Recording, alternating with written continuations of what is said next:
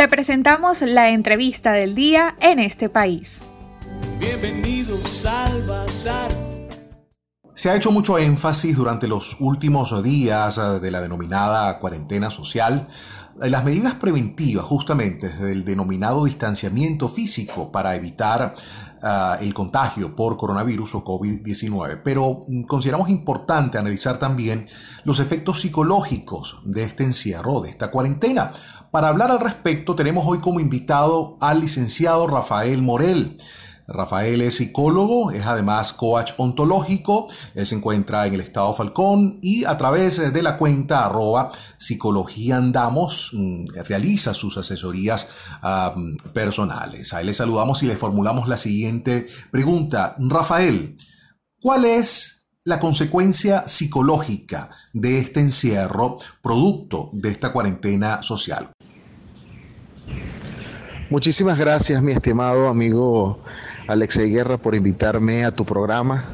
También es un privilegio poder contribuir con la ciudadanía, con el venezolano, con el hermano, este, mis experiencias y sobre todo mi manera particular de pensar sobre estos temas. Quiero comenzar haciendo una reflexión. La forma en que vemos las cosas es simplemente la forma en que vemos las cosas. ¿Qué significa esto? Que yo pudiese decir que la forma como vemos las cosas son las realidades mundiales, las realidades universales. Y realmente no es así. Cada quien tiene una forma particular de pensar y según lo que observa, lo que ve, lo que toma del ambiente, lo toma como una interpretación muy propia. Si yo, por ejemplo, eso tiene que ver mucho con mi historia o la manera eh, particular de la persona que soy. Sin embargo, pues... Eh, muy probablemente yo puedo observar algo que esté en el ambiente y lo puedo, lo puedo, lo puedo codificar o le puedo dar una interpretación de que es amenazante o de que es, eh, eh, que es negativo para mí o lo puedo ver simplemente como una oportunidad o lo puedo ver como algo positivo en tal caso para mi vida. ¿Por qué comienzo con esto? Porque el, el, el tema del COVID-19 el tema del coronavirus, como mejor conocido, no se escapa de esto. Eh, realmente sabemos que tiene que ver con una situación delicada en el tema de, de salud mundial. Sin embargo, nosotros desde nuestra individualidad podemos o sacarle provecho o simplemente prestarnos para que todo esto nos derrumbe como personas. Eh, yo siento que en el momento de crisis, en el momento, la crisis o te deforma o la, o la crisis te transforma. Yo realmente, yo apuesto por la transformación y yo apuesto por sacarle oportunidades a lo que nos rodea, a lo que tenemos a nuestro alrededor. Si bien es cierto, yo siento, tomando de primer momento la reflexión sobre lo positivo de, todo, de, de, de toda esta situación, yo puedo decir que hay algunas cosas que nosotros tenemos pendientes y yo realmente siento que nosotros los seres humanos siempre tenemos conversaciones pendientes. La manera como yo me relaciono tiene que ver directamente con la manera como converso. Este, los seres humanos a nuestro alrededor, en el a manera general, el ser humano tiene una, una, diferencia muy marcada con el resto de los seres vivos. Los restos de los seres vivos se comunican, pero los únicos que tienen la virtud de conversar somos nosotros los seres humanos. ¿Por qué tomo el tema de la conversación y por qué tomo el tema de las relaciones? Porque fíjense que de una u otra forma esta, esta situación nos ha llevado a quedarnos en la casa de manera muy responsable. Pero fíjate que esto, esto, trae, esto trae algunas consecuencias que pudiesen ser completamente positivas, porque cuando hablaba de conversaciones pendientes, muchas están, el gran porcentaje están allí en la familia, están en el seno de la familia. ¿Cuántas Yo quiero que la gente se haga una pregunta en este momento. ¿Cuántas conversaciones tengo pendiente o tenía pendiente con mi esposa? ¿Cuántas conversaciones tengo pendientes con mi esposo? ¿Cuántas conversaciones tengo pendientes con mis hijos? ¿Cuántas conversaciones tengo pendientes con mis padres? Yo creo que esas preguntas deberíamos nosotros hacérnoslas, ¿no? Y sobre todo, la gran reflexión está, ¿cómo está mi relación con mi esposa? ¿Cómo está la relación con mis hijos? ¿Cómo está la relación con mis padres? ¿Cómo están las relaciones con mis hermanos?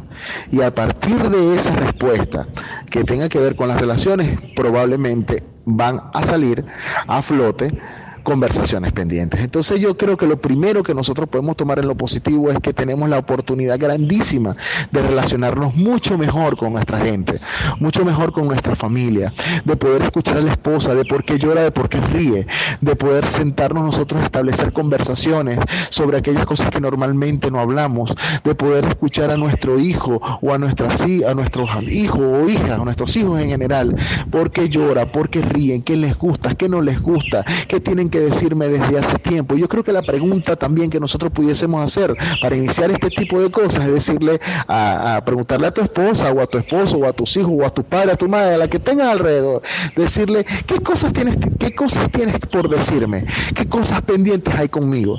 Y a partir de ahí gestionar conversaciones. Y yo siento que a partir de ese momento van a surgir cosas maravillosas que nunca antes habías visto. Y esto es una gran oportunidad. No hay manera, no hay manera a, la forma particular de, mis interpretaciones de ver las cosas, de entrar a, esta, a, este, a, esta preservación social, a esta cuarentena, de haber entrado de una forma y salir, de, este, salir igual. Yo siento que aquí podemos entrar de una forma y salir muchísimo mejor. Todo tiene que ver con la forma que interpretemos las cosas. Si lo, nosotros lo interpretamos de una manera fatalista, de una manera, como diría, negativo, realmente nuestros resultados van a ser negativos.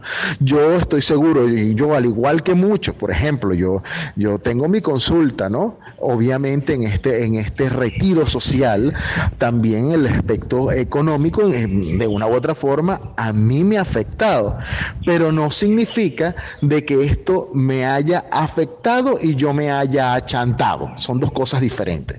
Me ha tocado reinventarme y sacar lo mejor de esta situación. Ahora, por supuesto, si nosotros lo interpretamos de una manera negativa, hay muchas cosas, hay un abanico de cosas que están a la puerta, como por ejemplo la ansiedad, la angustia y el estrés, que yo digo que son tres hermanos. No son lo mismo, pero comparten algunas características cromosómicas, por decirlo de alguna forma, es de algunas características genéticas. No es lo mismo, pero están, están muy bien relacionados. Muy probablemente comienza el tema del, del estrés, el estrés te puede llevar a la ansiedad y la ansiedad te puede llevar a la angustia y si nosotros no controlamos eso podemos ir inclusive a niveles superiores patológicos. Hablo de patológico, estoy hablando de enfermedad. Este, estoy hablando de algunas crisis mayores este, en, el área, en el área de la ansiedad, en trastornos en la ansiedad, depresión inclusive con algunos eh, relacionados con todo esto.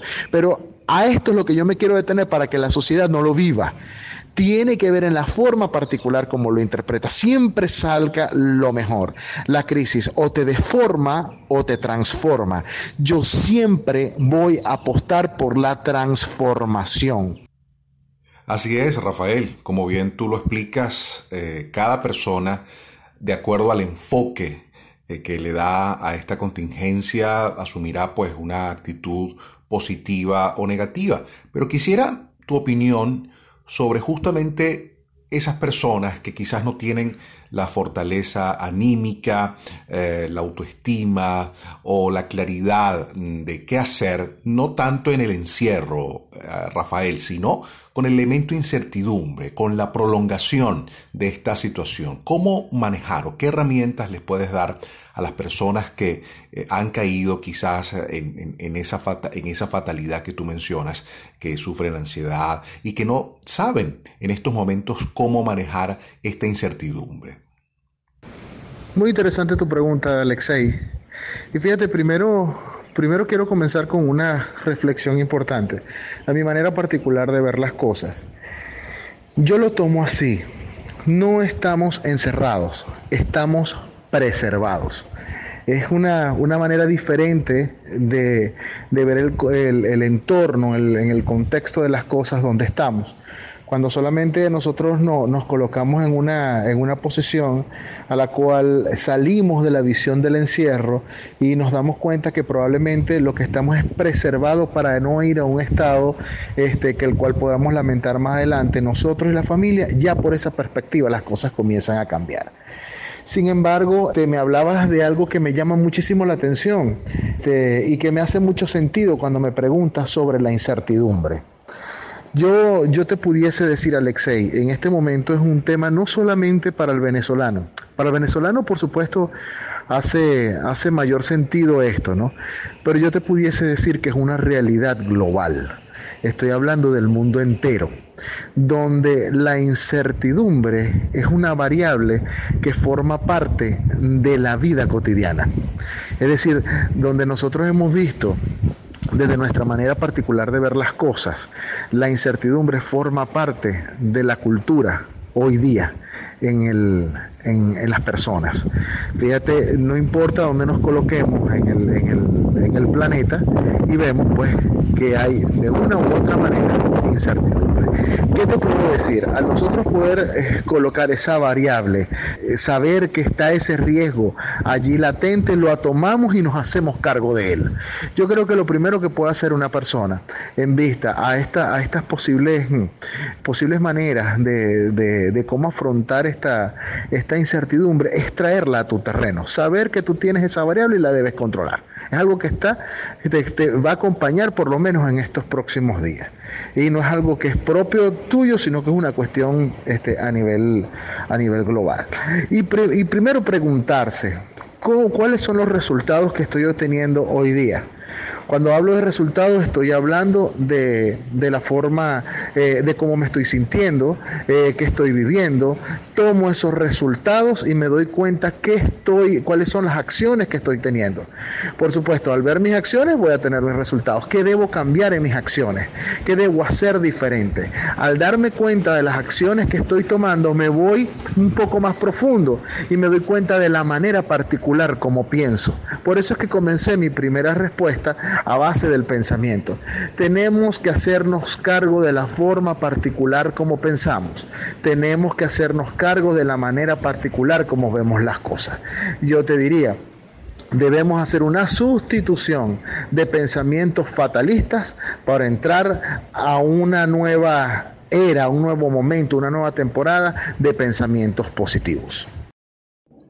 Bien amigos, escuchaban así la opinión del psicólogo Rafael Morel, quien nos hablaba de cómo enfrentar desde el hogar y en familia cuadros de depresión, de ansiedad o de dificultades emocionales en el contexto de esta pandemia por coronavirus. Su cuenta para cualquier información o consulta arroba psicología andamos. Para conocer más del programa en este país, visita nuestras cuentas en redes sociales, en Twitter e Instagram como arroba en este país radio, en Facebook en este país programa radiofónico y en la página web en estepaís.info.